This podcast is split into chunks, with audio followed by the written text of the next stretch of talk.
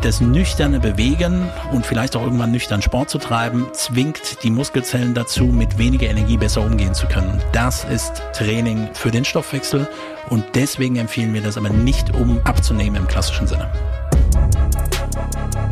Artgerecht Health Nerds Sprechstunde. Eure Fragen wissenschaftlich beantwortet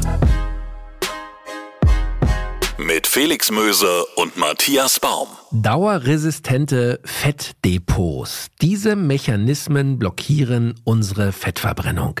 Das ist der Titel unserer aktuellen Podcast-Episode. Es geht also darum, wie unser Körper Fettdepots bildet, warum er das tut und vor allem, was die Mechanismen dahinter sind, dass wir diese Fettpölsterchen, diese Fettdepots so schwer wieder loswerden.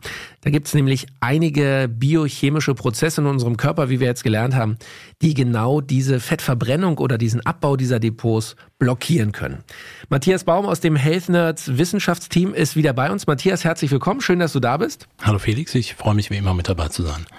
Matthias, hier in der Sprechstunde zu unserer Hauptpodcast-Episode, da wollen wir zu genau diesem Thema, den Fettdepots, der Fetteinlagerung, der Fettverbrennung, also unserem Fettstoffwechsel, ähm, die Fragen aus der Community beantworten. Und es sind wahnsinnig viele, viele, viele Fragen reingekommen auf allen Kanälen, Instagram, Facebook, über YouTube, äh, über Spotify direkt haben uns Nachrichten erreicht. Also es ist schon toll, muss man wirklich sagen. Und äh, ein Dankeschön von uns an die Community, dass ihr euch so aktiv beteiligt, dass ihr mitmacht. Es haben auch, fand ich, bei dieser Folge erstaunlich viele geschrieben, ähm, mit dem Hinweis, dass sie uns zum ersten Mal schreiben. Und äh, dieses Thema hat sie jetzt doch irgendwie aktiviert, weil sie doch noch mal ein, zwei Nachfragen haben. Hat dich das äh, überrascht oder sagst du, na, das ist genau so ein Thema, was eben viele Leute irgendwie umtreibt? Ich glaube, dass es viele umtreibt, auch wenn es nicht nur um die Fettdepots geht, sondern ich also wir sehen das ja auch in den Fragen gerade alles rund um Blutzuckerspiegel, Insulinstoffwechsel, da kommen schon sehr viele Fragen und dann mit ganz unterschiedlichen Blickwinkeln drauf. Also aus einer professionellen Sicht heraus, beruflich äh, vielleicht auch damit zu tun zu haben, aus einem sportlichen Interesse heraus, aus einem persönlichen Entwicklungsthema heraus. Also sehr vielfältig, ähm, aber ich glaube sehr spannende Fragen mit dabei. Absolut. Ähm, du hast gerade schon gesagt, auch Leistungssportler, die uns hören und schreiben. Ähm, eine Frage kommt gleich von einer angehenden Ironman äh, Läuferin. Sagt man eigentlich bei Frauen, die Ironman machen, äh, auch Ironman? Habe ich mich gefragt. Ich gehe davon aus, weil es, glaube ich, keine genderspezifische Beschreibung ist, aber wir lassen uns gerne eines Besseren belehren. Falls das jemand weiß in der Community, ihr könnt uns gerne mal eine Nachricht schicken. Ähm, freuen wir uns drauf. So, lasst uns reinstarten, Matthias. Wir haben äh, viele, viele Fragen. Ich habe es eingangs gesagt und hier kommt schon die erste. Lea hat uns per Instagram Direct Message geschrieben. Liebes Health Nerds Team, meine Frage an euch. Wirken sich Kaugummis auf meinen Insulinspiegel aus? Viele Grüße, Lea. Also es ist tatsächlich so, dass sie ihn mit beeinflussen können. Für die, die sich bei uns im Artgerecht Kosmos irgendwie aufhalten, wissen, dass wir gerade, wenn es um artgerechte Ernährung geht, versuchen, so gut es geht, auf künstliche Zuckerersatzstoffe oder auch natürliche Zuckerersatzstoffe weitestgehend zu verzichten, es dosiert einzusetzen, zu Mahlzeiten zu packen.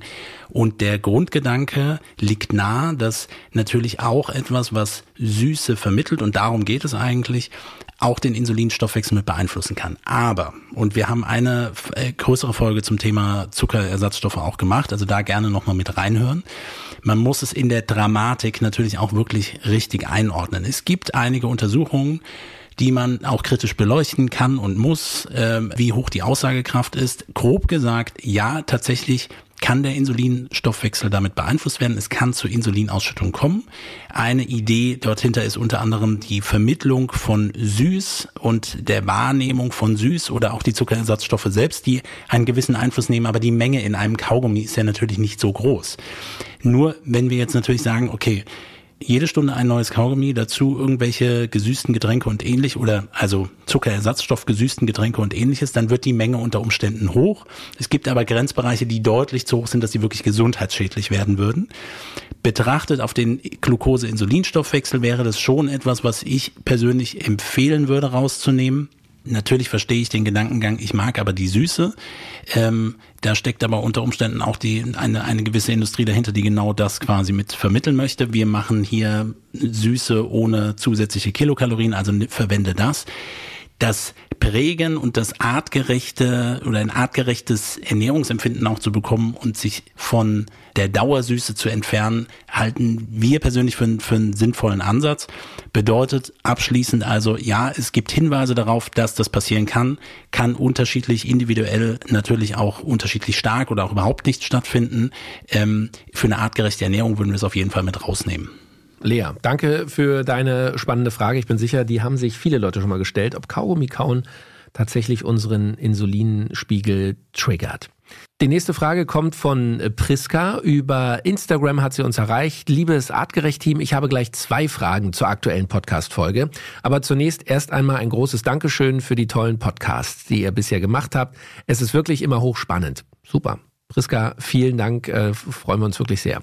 Jetzt meine erste Frage. Ist es für die Einlagerung von Fett förderlich, nach dem Essen ein Mittagsschläfchen zu machen? Ich brauche nach der Arbeit immer erstmal einen Powernap, aber meist esse ich davor und schlafe dann doch etwas länger. Könnte es daran liegen, dass ich immer mehr Fett einlagere? So, das ist die erste Frage, Matthias. Mhm. Ähm, ich weiß nicht, äh, ob sie es wirklich so meint, wie sie geschrieben hat, oder ob sie es ein bisschen ähm, äh, holprig formuliert hat.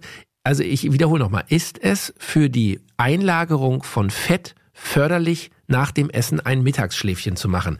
Das klingt ein bisschen so, als wenn sie Fett einlagern möchte. Wahrscheinlich äh, will sie aber genau das Gegenteil, oder? Ich meine zu verstehen, was der Gedankengang dahinter ist. Also letztendlich, wenn ich ein Powernap mache oder ein Schläfchen mache, wird dann quasi mehr Fett eingelagert. Und der zweite Nachsatz ist ja quasi, sie braucht diesen Powernap, wenn sie vorher etwas gegessen hat, schläft sie tendenziell vielleicht noch länger und liegt es daran und jetzt den kausalen Zusammenhang, dass ich mehr Fett einlagere. Das, den letzten Punkt würde ich schon mal sagen, das auf keinen Fall. Die Frage ist eher, warum den Powernap zu machen? Es wird prinzipiell nicht mehr Fett grundsätzlich eingelagert. Das heißt, Nahrung nehmen wir auf, verdauen sie, es gelangt in die Blutbahn, ob es nun Fette sind ähm, oder Kohlenhydrate, einfache Zucker, die zur Verfügung stehen, es wird umgewandelt. Der Prozess findet immer statt. Auf die lange Distanz gilt immer Energiebilanz steht an oberster Stelle. Also was nehme ich auf, was verbrauche ich, das eben gerechnet auf einen Tag, auf eine Woche, auf einen Monat, äh, wie auch immer man das hochrechnen möchte. Spannend ist der Punkt, warum braucht es diesen Powernap nach der Arbeit? Jetzt kann man natürlich sagen, ja klar, weil die Arbeit anstrengend ist. Hier würde ich eher mal auf die Zeit schauen, um wie viel Uhr das stattfindet. Also fällt äh, Priska gegebenenfalls am ähm, Nachmittag in einen, so in ein Mittagstief rein. Und dann sind wir doch schon wieder bei der Frage, was wurde gegessen und wie reagiert unser Körper unter Verdauung darauf. Eine Möglichkeit könnte sein, dass vielleicht eine höhere Fettmenge ist oder auch hohe Glukosemenge, die jetzt nicht nur einen Einfluss auf den Insulinstoffwechsel nehmen würden, sondern äh, vor allen Dingen unser Immunsystem im Darm bereithalten würden, auf die Nährstoffe, die jetzt aufgenommen werden, diese zu prüfen. Das kostet viel Energie und es kann dazu kommen, dass es zu einer sogenannten postprandialen, also Post nach dem Essen entstehenden Entzündungsreaktion kommt, was dann gerne in so ein Nachmittagstief mit einhergeht, weil die Energie mehr im Verdauungstrakt unterwegs ist. Von daher würde ich eher auf die Zusammensetzung schauen, dass dadurch durch den Mittagsschlaf mehr Fett eingelagert wird, das glaube ich tendenziell nicht. Dass der Mittagsschlaf länger wird, auch nicht. Da würde ich eher lieber einen Tipp mitgeben, was den Powernap angeht. Das gilt für alle. Powernaps sind super gut. Das sollte man, kann man gerne einbauen, auch im Alltag. Gerade auch für die Leute, die gerade sich in Lernphasen befinden, um die Dinge zu festigen, kurze Naps zwischendrin einzubauen. Ich empfehle immer gerne einen, einen vielleicht den Haustürschlüssel zu nehmen, wer noch viele Schlüssel am Schlüsselbund hat, den in die Hand zu nehmen, vielleicht eine sitzende mit nach hinten gelehnte Position Position zu finden, den Arm beziehungsweise die Hand mit dem Schlüssel über eine über die freie Fläche, also über die Lehne zu hängen. Und wichtig bei dem Powernap ist eigentlich, dass einmal eine Regeneration im Gehirn stattfindet. Wir wollen aber nicht schlafen. Und das ist der entscheidende Punkt. Wir schlafen oder geraten in eine REM-Schlafphase oder in eine Tiefschlafphase, wo unsere Muskulatur komplett entspannt. Und wir wollen genau eigentlich bis zu diesem Punkt kommen, wo man gerade entspannen kann. Also wo die Muskeln einmal loslassen, aber wir wollen dann nicht in diese längere Schlafphase eindringen, weshalb äh, man, wenn man den Schlüssel in der Hand hält und die Muskeln einmal entspannen, die Hand öffnet, der Schlüssel runterfällt und man wird wieder wach. Und dann sollte der Powernap eigentlich auch im besten Falle beendet sein. Aufstehen, weitermachen. So, das würde ich als Tipp auf der Ebene mitgeben, weil sonst ist es eher so, dass sie in eine Schlafphase reinkommt, verschiebt ihren Biorhythmus und das wäre dann auch nicht wirklich förderlich.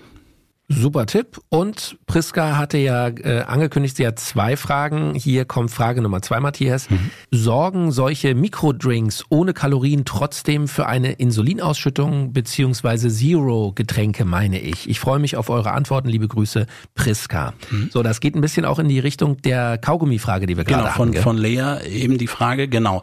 Schließt ehrlicherweise genau damit an. Individuell könnte man es auch vielleicht auch nochmal mit überprüfen. Also ehrlicherweise auch ähm, ähm, müsste man dafür alle, bei dem Überprüfen müsste man schon Insulinmessungen und ähnliches mit vornehmen. Längerfristig ist eben auch die Frage, und da geht der, der Blick dann eigentlich auch hin, wenn ich sie dauerhaft und immer verwende, ähm, das ist eher das, was auch mit erforscht wird, entstehen potenziell vielleicht nicht nur Insulinausschüttung, sondern auch eine Insulinresistenz, ne, weil mehr Insulin ankommt, bauen die körpereigenen Zellen irgendwann Insulinrezeptoren ab. Ähm, auch hier gilt, in den Dosierungen, ehrlicherweise, wie sie vorhanden sind, in bestimmten Lebensmitteln nicht unbedingt. Aber die klare Fürsprache und dass man es unbedingt verwenden soll, würde ich eher rausnehmen. Nichtsdestotrotz, wenn man ja auch diese Wahl hat zwischen was ist mit einem Zero-Getränk mit künstlichem äh, Zuckerersatzstoff im Vergleich zu der äh, hohen Kaloriendichte, die auch mit Zucker enthalten ist, wenn ich das nur pur trinke, wird definitiv das zuckerhaltige Getränk zu einer höheren Insulinausschüttung führen. Von daher vielleicht dann die Mahlentscheidung auch für ein, ein ähm, Zero-Getränk dann zu wählen. Heißt nicht, dass man es immer tun sollte, aber wenn ich die Wahl zwischen den beiden hätte, um ehrlicherweise auch mit Blick auf unsere Fettdepots zu schauen und, und die Kalorienbilanz mit im Blick zu halten, ähm, aber nicht dauerhaft einfach zu ersetzen. Prima. Matthias, äh, hier kommt direkt die nächste Frage und die hat uns erreicht als Sprachnachricht von Anne. Hallo, ich bin Anne und ich höre meinen Podcast immer auf meinen längeren Spaziergängen. Ähm, ja, immer super interessant. Jetzt äh, habe ich die letzte Folge gehört über die Fettdepots und ich habe eine Frage zu diesen Glucose-Trackern, die man am Arm trägt. Und zwar bei mir wurde ein Blutbild gemacht und mein Glukosewert ist nüchtern nach 16 Stunden Fasten ziemlich an der oberen Grenze. Ich bin normalgewichtig und ähm, ja, ernähre mich artgerecht, ohne Zucker, habe aber äh, Leaky Gut und würde gerne mehr über diese Blutzucker-Tracker erfahren, ob das äh, Sinn macht, sich da mal einen zu holen. Ähm, ja, obwohl äh, ja, ich auch kein Obst esse wegen Fructoseintoleranz und normalerweise in meiner Ernährung keine Blutzuckerschwankungen theoretisch haben müsste. So, was können wir Anne mitgeben? Ich gehe mal nochmal auf diese, diese Glukosemessung ein. Das ist eine Gewebsmessung. Ne? Die wird positioniert, wird es hinten am, am, an einem Oberarm und gibt uns eine dauerhafte Messung. Und hier kommt ein ganz entscheidender Punkt. Das einmalige Blutzuckermessen ist genauso aussagekräftig wie einmal Blutdruckmessen. Sagt uns gar nichts, sondern nur einen Momentzustand. Wenn ein Blutbild gemacht worden ist, wurde es aus venösem Blut bestimmt. Auch hier unterscheiden sie sich nochmal zum Kapillarblut, also da, wo man so vorne in die Fingerbeere beispielsweise reinstechen würde. Und auch die Tracker in dem Gewebe quasi drin, das misst es ja nicht direkt aus der Blutbahn. Auch hier können die Werte etwas schwanken. Das Besondere bei diesen Trackern ist eigentlich nur die dauerhafte Messung und das direkte Abprüfen. Ne? Und ich muss mich nicht hinsetzen und mich nochmal pieksen und nochmal messen, so wie man das früher gerne gemacht hat, sondern ich kann direkt sehen, okay, wann kommt das an und wie kann ich das in Verbindung bringen mit dem, was ich vorher gegessen habe. Wenn der Wert höher oder grenzwertig ist aus der Blutanalyse von, von, von Anna, ist das eine Momentaufnahme, die durch unterschiedliche Dinge bedingt sein kann. Ich habe das beim letzten Mal auch schon, meine ich, mit angesprochen zu haben, ansonsten erwähne ich es gerne nochmal. Auch das intermittierende Fasten ist ein natürlicher Stressor, Hunger oder das Erzeugen wollen von Hunger. Euer Körper braucht ja trotzdem nötige Energie und das funktioniert, indem äh, das Stresssystem aktiv wird. Jetzt hat Fasten oder intermittierendes Fasten verschiedene positive Effekte, aber es sorgt natürlich auch für die Ausschüttung von Stresshormonen. Ein Punkt wäre, sich das Thema nochmal näher anzuschauen. Von daher ist diese Langzeitblutzuckermessung vielleicht gar nicht uninteressant. Wir müssten aber auf Ihre Messung jetzt, auf diesen einzelnen Messwert von Anne bezogen, eher noch, wenn es nüchtern bestimmt worden ist, den Insulinspiegel mitbestimmen. Aus den beiden Werten, Blutzucker nüchtern, Insulin nüchtern, könnte man den sogenannten Homer-Index bestimmen. Und der würde uns eine Aussage geben über die Möglichkeit einer Insulinresistenz. Ansonsten ist der Wert in dem Moment gerade etwas höher. Vielleicht, weil sie am Ende ihrer 16 Stunden Fastenzeit gerade war, mehr Stresshormone ausgeschüttet werden, die mehr Stresshormone auch für die Bildung von Zucker sorgen und wir in diesem abbauenden Prozess sind. Etwas Insulin würde auch ausgeschüttet werden und da müsste man im Vergleich eher drin sein. Und anstatt jetzt immer auch in einem Labor dann direkt ähm, den Blutzucker und Insulin bestimmen zu lassen, was uns schon eher eine Aussage geben würde, haben wir mit diesem Langzeitblutzuckermesser zwar keine Aussage über Insulin, aber wir sehen natürlich die Schwankungen oder Bewegungen dieser Insulinkurve über den Tag. Also ich glaube, es lohnt sich da auf jeden Fall, ähm, sich einen passenden Tracker zu suchen. Es gibt viele auf dem Markt. Nicht alle äh, haben, haben wir persönlich getestet der Grundgedanke kommt ja eigentlich eher von, von äh, aus einem medizinischen bei Patienten mit Typ 1 Diabetes mellitus, die wirklich konsequent ihren Blutzucker messen müssen, um dementsprechend ihre Insulingaben bestmöglich zu timen. Und jetzt hier mit der Gesundheitsoptimierung eben zu sehen, okay, gibt's da irgendwelche Ausreißer? Und da hat Anne einen schönen, schönen Satz gesagt, theoretisch habe ich hier gar keine Spitzen mit drin, aber es könnte natürlich schon sein, dass man vielleicht das eine oder andere auch mit übersieht. Ich würde es nicht unbedingt auf die Ernährung beziehen. Man, am besten wäre hier nochmal zu überlegen, was war an diesem Messzeitpunkt? War das am Ende der 16-Stunden-Fastenperiode? Vielleicht war ich längere Zeit nüchtern? Könnte das ein Stressor mit sein? Dann würde ich auch eher empfehlen, wenn sich sowas in die Richtung ausstellen würde, intermittierendes Fasten ist super, aber gerne auch das Zeitfenster etwas verkürzen auf 14 Stunden beispielsweise, um die positiven Effekte mitzunehmen und gleichzeitig nicht zu viel Stress für den Körper zu verursachen.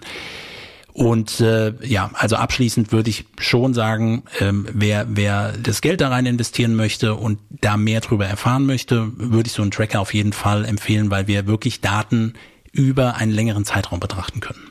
Kann man sagen, was diese Tracker ungefähr kosten? Gibt es da so einen, einen, Wert irgendwie? Günstige Varianten beginnen sicherlich ab ähm, 60, 70 Euro vielleicht. Mhm. Und es gibt natürlich wie nochmal gesagt, mit der Orientierung, also es ist natürlich, wird dann nicht über die Krankenkasse bezahlt, das ist bei, bei äh, Menschen mit Typ 1 Diabetes natürlich anders oder da, wo es notwendig ist, dass regelmäßig gemessen wird. Und dann gibt es halt viele Gesundheitsunternehmen, die sich ja darauf spezialisiert haben, eine eigene App programmiert haben, auch Empfehlungen mit dazugeben und dann können die Preise pro Monat sicherlich weit über 100, 200 bis 300 Euro hochgehen. Die nächste Frage hier bei den Health Nerds in unserer Sprechstunde. Marie hat uns über Instagram Direct Message kontaktiert. Sie schreibt, liebes Artgerecht-Team, danke für eure spannende Folge zum Fettstoffwechsel. Ich bin Leistungssportlerin und bereite mich gerade auf den ersten Ironman vor. Entscheidend auf dieser langen Distanz ist der Fettstoffwechsel. Sehr gut geholfen hat mir die NOM-App zum Kalorienzählen. Ich habe damit gerade 10 Kilo Gewicht abgebaut, wiege jetzt 53,5 Kilo auf 1,65 Meter Körpergröße. Und gerne möchte ich das auch halten. Zugleich möchte ich, dass mein Körper ideal auf Kohlenhydrate im Wettkampf anspricht. Ich mache seit fünf Monaten intermittierendes Fasten 16-8 an fünf Tagen die Woche. Macht es Sinn, jetzt noch zusätzlich den Blutzucker zu tracken, um zu sehen, welche Lebensmittel ich an Ruhetagen meiden sollte, um möglichst wenige Insulinspitzen zu erreichen?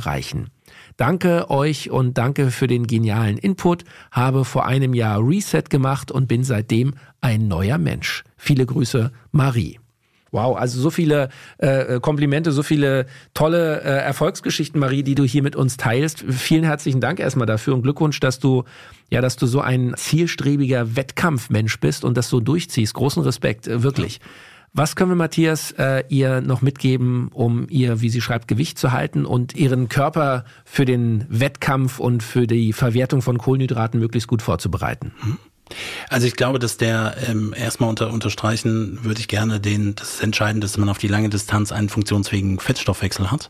Und das bedeutet, jetzt mal abgesehen von, wir wollen an Reserven rangehen, heißt ja vor allen Dingen, da steckt ziemlich viel Energie drin, nämlich neun Kilokalorien pro Gramm Fett, äh, die einfach vorhanden sind und die wollen wir natürlich bestmöglich nutzen. Dafür macht sie einige Dinge, wie zum Beispiel dieses Thema intermittierend zu fasten. Auch hier, ähnlich wie wir es gerade eben schon mit angesprochen angesprochen hatten bei Anne. Die Frage natürlich, ist die Fastenzeit passend zu den Trainingseinheiten? Wie sieht's mit den weiteren Mahlzeitenfrequenzen aus? Wie sieht's mit Zwischenmahlzeiten aus? Da stecke ich jetzt gerade zu wenig in dem Trainingsplan mit drin. Wenn sie damit gut fährt, ihre Leistung abrufen kann, keine sonstigen Beschwerden hat, ja, warum nicht? Dann kann man das sehr gut mit umsetzen, weil sie in diesen nüchtern Phasen an Reserven rangeht und Energiemangel in den Zellen erzeugt, in den Muskelzellen erzeugt. Und dieser Energiemangel sorgt letztendlich dafür, dass mehr Fette aus Reserven gelöst werden und längerfristig, also als trainingswirksamer Reiz, mit weniger Energie besser umgegangen wird. Heißt im Umkehrschluss, sie trainiert quasi auch, dass sie ideal auf Kohlenhydrate reagieren kann. Ein Problem, die Diskussion haben wir immer mal wieder bei den Triathleten. Ich verstehe das auch total, die länger dann wirklich in den Distanzen unterwegs sind, sagen, ich brauche die Energie. Ich mache den Sport nicht, von daher kann ich auch nicht alles hundertprozentig ähm, in Verbindung bringen, wie sich das dann körperlich wirklich anfühlt. Nur in der ich mache mal den theoretischen Teil dahinter, was wir erzeugen, wenn wir immer wieder zwischen Mahlzeiten in einem Wettkampf oder auch in, dem, in den Trainingsphasen viel mehr, immer mit, mit Glucose oder Glucose-Fructose-Kombinationen und Zuckerkombinationen zwischendrin ergänzen, dann wird die Energie wie ein Treibstoff in die Zellen gespült. Die Muskelzellen können das ohne Insulin schnell aufnehmen, können das direkt verbrennen. Aber der Stoffwechsel wird etwas rigide. Das heißt, er verbrennt insbesondere gerne Glucose oder Zucker grundsätzlich, aber nicht so viel Fett. Das heißt, wir sehen, dass durch die Zugabe von viel Glucose vorher, mittendrin und nachher die Fettverbrennung eben eingeschränkt wird. Und jetzt bereitet sich hier Marie gerade mit ihrem Training darauf vor, Fettstoffwechseltraining zu machen, an Reserven ranzugehen und dementsprechend auch wieder sensibler auf Kohlenhydrate reagieren zu können. Wenn ihr Magen-Darm-Trakt das gut mitmacht, würde Folgendes passieren. Im Wettkampf kann sie ergänzen, weil der Wettkampf ist kein Trainingsreiz. Und jetzt gießt du diesen Treibstoff Glucose dort rein. Und natürlich können die Zellen effektiv arbeiten und dir steht die Energie zur Verfügung.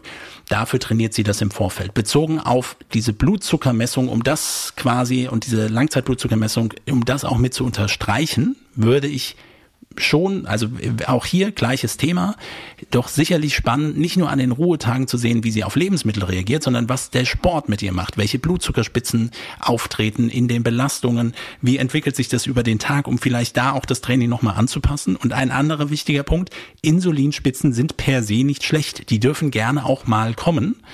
Äh, es geht nicht darum, immer da unterirdisch irgendwie gar keine Spitzen erzeugen zu wollen. Manchmal macht es auf jeden Fall Sinn und hat auch äh, verschiedene Vorteile für den Stoffwechsel. Deswegen gibt es das auch, aber eben nicht nach jeder Mahlzeit im besten Falle.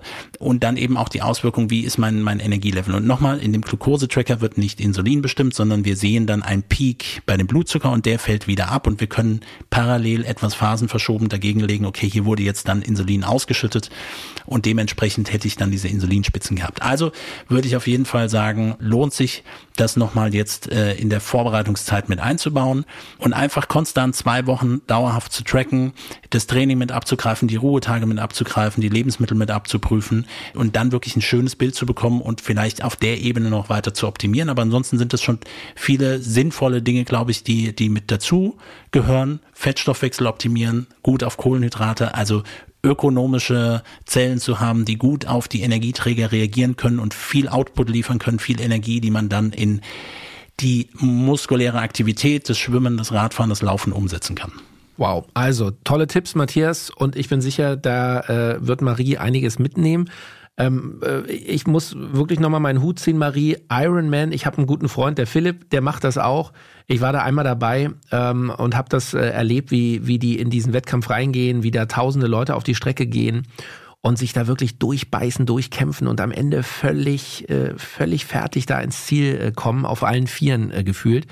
Das ist wirklich äh, beyond the limit. Also an alle Triathleten da draußen, an alle Iron Männer und Frauen, äh, Chapeau, was ihr da macht, ist äh, gigantisch. So, jetzt weiter. Die nächste Frage hat uns erreicht von Lizzie Busy. Sie hat uns geschrieben bei YouTube. Auf was soll ich beim Kauf von Inositol achten? Gibt es da Unterschiede? Einnahme, wie viel bei Insulinresistenz und PCOS? Danke, Lizzie Busy. Also Matthias, ich habe nichts verstanden. Inositol, Fragezeichen, PCOS, Fragezeichen, du musst helfen. Okay. Felix, wir haben in der letzten Woche, deswegen kommt es wahrscheinlich auch über Inositol kurz gesprochen. Ist nicht schlimm, muss jetzt nicht, nicht auch jeder behalten haben, wird gerne auch als, äh, ich glaube, Vitamin B8 bezeichnet. Das wird ja immer mal wieder, also es hat so eine, so eine vitaminähnliche Eigenschaft und ist gerade im Kontext der Insulinresistenz beziehungsweise um die Zellen wieder insulinsensibler zu machen, wird es gerne mit eingesetzt. Der Wirkmechanismus ist anders als beispielsweise bei, bei ähm, Safran oder beispielsweise auch Metformin, also dem Medikament, was typischerweise bei Typ 2 Diabetes mellitus mit eingesetzt wird. Es geht eher um das Thema der Regulation der, und so nennt sich das, Signaltransduktionswegen. Das heißt, wie letztendlich ähm, Signalmoleküle an verschiedenen Stellen und insbesondere im Hormonkontext richtig abgespielt werden. Da gibt es einiges Gutes an Untersuchungen, was Insulin, ein Hormon, spannend sein könnte, um die Insulinsensibilisierung quasi mit zu verbessern, äh, was letztendlich bedeutet, dass ähm, Glucose wieder effizienter durch Insulin in die Zellen gebracht werden kann. Und jetzt dieses P PCOS haben wir auch schon mehrfach drüber gesprochen. Nochmal, nennt sich polyzystisches Ovarialsyndrom. Also wir reden von polyphilen Zysten an den Eierstöcken und betrifft viele. Und hier gibt es diese Verbindung von Insulinresistenz und äh, PCOS. Und der entscheidende Punkt ist aber auch, ich habe das immer wieder auch mal mit Patienten, die jetzt Insulinresistenz haben, sagen, kriege ich jetzt, kriege ich dadurch Zysten? Das ist natürlich, der Zusammenhang ist nicht so, aber wir sehen, mit Menschen mit PCOS häufig auch das Thema Insulinresistenz. Deswegen ist das häufig ein typischer Ansatzpunkt. Und Inositol wäre gegebenenfalls etwas, was man mit einsetzen kann. Auf die Frage, was Lizzie Busy uns, uns, uns ge gefragt hat, auf was sollte man achten, dann wissen alle, die im Artgerecht-Kontext unterwegs sind, lohnt sich immer bei uns auf der Seite vorbeizuschauen. Ich nehme aber vorweg, wir haben aktuell kein Produkt mit Inositol, äh, was nicht heißt, dass es nicht ähm, nochmal ein Thema werden wird, das nur am Rande. Heißt aber, wenn wir mit dem mit einer artgerechten Brille draufgehen, dann müssen wir natürlich auf Reinheit des Rohstoffes schauen, auf Qualität äh, letztendlich des Gesamtproduktes und letztendlich auch der jeweiligen Verbindungen, die enthalten sind. Und die Verbindungen sind entscheidend, weil Inositol gibt es unterschiedliche Verbindungen, die interessant sein könnten. Die bekannteren sind meistens Myoinositol und Dechiroinositol und die werden gerne im Kontext Insulinresistenz und äh, PCOS äh, mit eingesetzt, gerne auch in Kombination.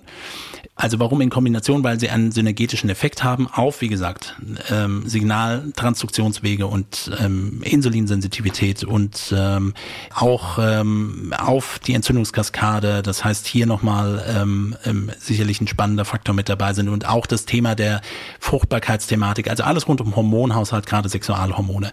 Das heißt, diese beiden Verbindungen, Myoinositol, Dechiroinositol, das, darauf sollte man achten, gerne auch in der Kombination. Produktqualität, ähm, auch da vielleicht bei den Herstellern nochmal anzufragen, kriegt man da mehr Informationen drüber. Da würde ich auf jeden Fall immer bei jedem Präparat drauf achten. Und äh, was die Empfehlung angeht, auch als zur Supplementierung, hier nochmal, es ist keine Empfehlung, dass das bitte alle so machen sollten. Ich empfehle ganz klar die Rücksprache mit einem Therapeuten, Ernährungsberater, Ernährungsberaterin, mit Ärzten, ob das sinnvoll in der Konstellation ist, weil es gibt natürlich verschiedene andere Möglichkeiten. In der Regel werden Dosierungen für das Myoinositol zwischen 2000 bis 400 Milligramm pro Tag verwendet und bei dem äh, Dechiroinositol zwischen 500 bis 600 Milligramm, also ist auch eine weite Range. Macht keinen Sinn, sich jetzt genau daran zu halten, eher in der Rücksprache.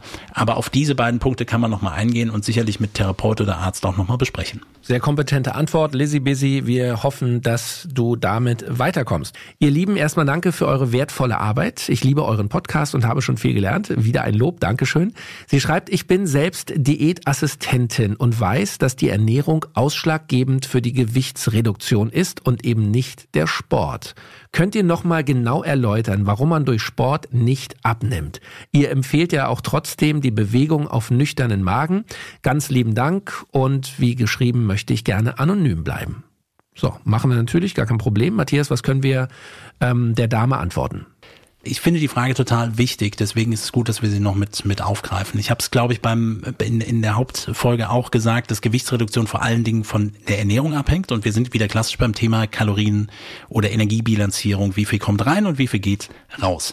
Und in dem Zuge würde man ja sofort sagen, ja klar, ich kann ja die Menge, die ich verbrauche, gerne mit, ähm, ähm mit Sport kompensieren. Das heißt, wenn ich mehr Sport treibe und mehr Kalorien über den Tag verbrauche, dann habe ich auch mehr zur Verfügung.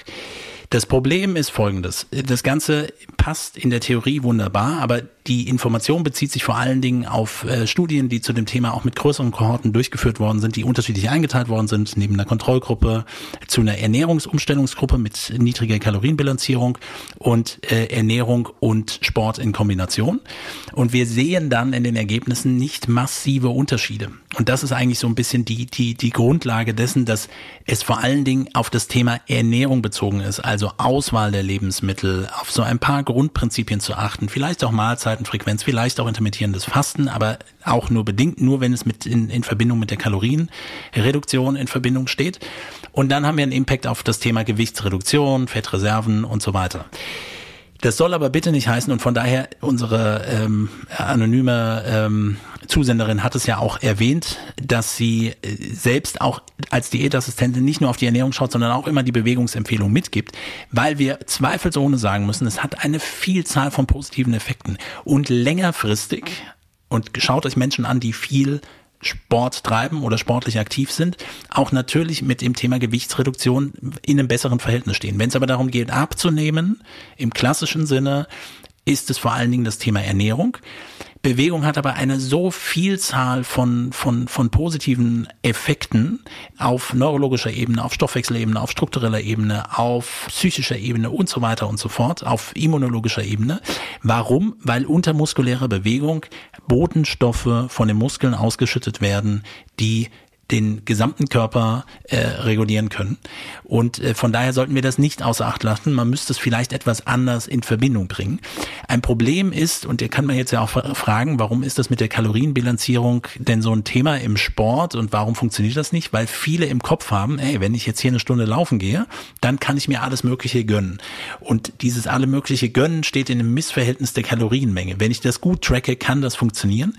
Aber wir sehen bei ganz vielen, die das so nach Gefühl machen, dass sie nach einer sportlichen Einheit sich eine Belohnung gönnen, die über der Energiemenge geht, die man eigentlich in Wirklichkeit verbraucht hat. Sport machen bitte alle, jeden Tag ausreichend bewegen, auf jeden Fall. Einmal die Stunde aufstehen, intensiv bewegen, auf jeden Fall. Ähm, im, im Spaziergänge einzubauen, laufen zu gehen, also Ausdauertraining zu machen, Krafttraining, bitte alles tun, sich Sportarten hinzugeben, die man macht, soll nicht negativ auf, auf Sport und Bewegung und muskuläre Aktivität bezogen sein, aber der Effekt und der gemessene Effekt ist, wird teilweise von Leuten überschätzt und deswegen spiegelt er sich nicht in den Studien so wider, sollte aber gerne auch weiterhin im Kontext der Ernährungs- oder als Diätassistentin immer weiter mit empfohlen werden und eher andere Ziele gesetzt werden. Also auf Ebene, um den Kopf freizukriegen oder um Muskeln aufzubauen oder den Stoffwechsel flexibler zu machen und das ist der letzte Punkt und dann höre ich auch auf. Wir empfehlen zum Beispiel dieses nüchterne Bewegen nicht um abzunehmen, sondern um den Stoffwechsel flexibler flexibel zu machen. Das ist genau das, was wir eben an dem Beispiel von äh, Marie war es, glaube ich, hatten mit ihrem Ironman.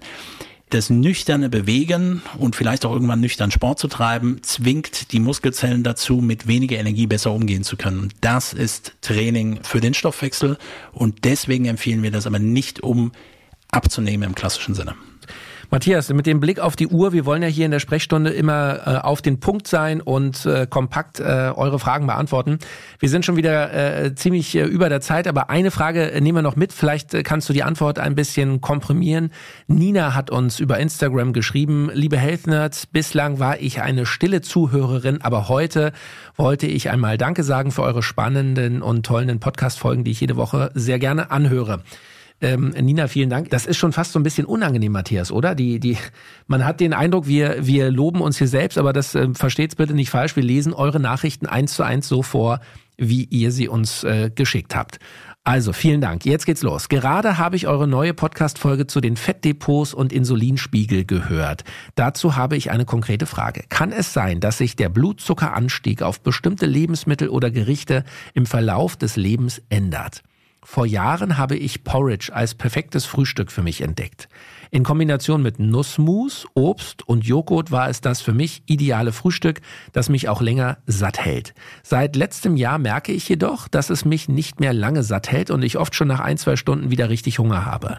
Deshalb bin ich nun zu herzhaftem Frühstück umgestiegen, was mich viel besser satt hält. Was ist eure Meinung dazu? Ich bin gespannt. Viele Grüße, Nina. So, Matthias, gibt es das? Ändert sich unsere Sensitivität auf bestimmte Produkte? Gibt es da eine Abnutzungserscheinung, wenn wir über Jahre immer das Gleiche essen? Also zwei Dinge, die mir sofort in den Kopf springen. Das eine ist natürlich, wie genau ist das Frühstück vielleicht identisch geblieben? Ich mache mal ein typisches Beispiel. Porridge ist äh, für, für, für die Älteren unter euch wissen, äh, Oma nannte das Haferschleim. Und äh, Hafer kann gegebenenfalls gerade in Bezug auf Insulinsensitivität auch vorteilhaft sein. Ihr wisst, in der artgerechten Ernährung würden wir gerade auf Darmebene das nicht immer in größeren Mengen empfehlen oder zumindest aussparen ähm, oder zumindest reduzieren. Wenn wir den Porridge nehmen, kann man den aber auch auf einer anderen Basis machen, wie beispielsweise Milchbasis und ähnlichem. Und ähm, eine Möglichkeit wäre, ohne jetzt zu sagen, dass Nina vielleicht doch etwas in ihrer Zusammensetzung geändert hat, was mir sofort einfällt, und das habe ich schon mit einigen auch schon mal diskutiert, den Porridge plötzlich nicht mehr mit weiß nicht, mit Wasser zu machen, so dass es ein Haferschleim wird, ähm, sondern vielleicht eher mit äh, Hafermilch und wir wissen auch hier bei der Hafermilch kann es sehr gut sein, dass der Insulinanstieg sehr stark ist. Und das, so beschreibt es Nina ja auch, so dass sie, dass sich das, die, die, die, die Sättigung nicht mehr so länger anhält. Weil auf der einen Seite habe ich natürlich den gequollenen Hafer, ähm, der letztendlich für eine Magendehnung sorgt und, und das Ganze im Magen-Darm-Trakt länger verweilt und, und vielleicht darüber auch eine gewisse Sättigung mit erzeugen würde. Auf der anderen Seite habe ich vielleicht eine Abwandlung der Zusammensetzung, so dass es doch zu Blutzuckeranstiegen kommt, Insulin schnell reagiert und dann ich schneller auch wieder Hunger bekommen kann. Die Abnutzungserscheinung könnte rein theoretisch sein, wenn wir uns den Glucose-Insulinstoffwechsel anschauen und überlegen, okay, könnte es sein, dass man auf Dauer vielleicht doch, aber nicht nur jetzt aufgrund des Porridge, sondern vielleicht auch anderen Lebensgewohnheiten insulinresistenter geworden ist und es eher zu Anstiegen kommt und der Körper viel Insulin ausschütten muss, um das irgendwie zu kompensieren, so dass sich da etwas mit verändert hat. Grundsätzlich aber nicht klassisch, dass man sagt, es ist eine Abnutzungserscheinung, die entstehen kann, aber Abwechslung und Vielfalt im gerade auch in der ersten Mahlzeit des Tages, im, im, beim Frühstück oder wie auch immer, äh, macht es Sinn, auch unterschiedliche Dinge zu verwenden und zu testen. Was ich ganz spannend finde, ist dieses Thema herzhaftes Frühstück. Da würde ich gerne noch ganz kurz drauf eingehen.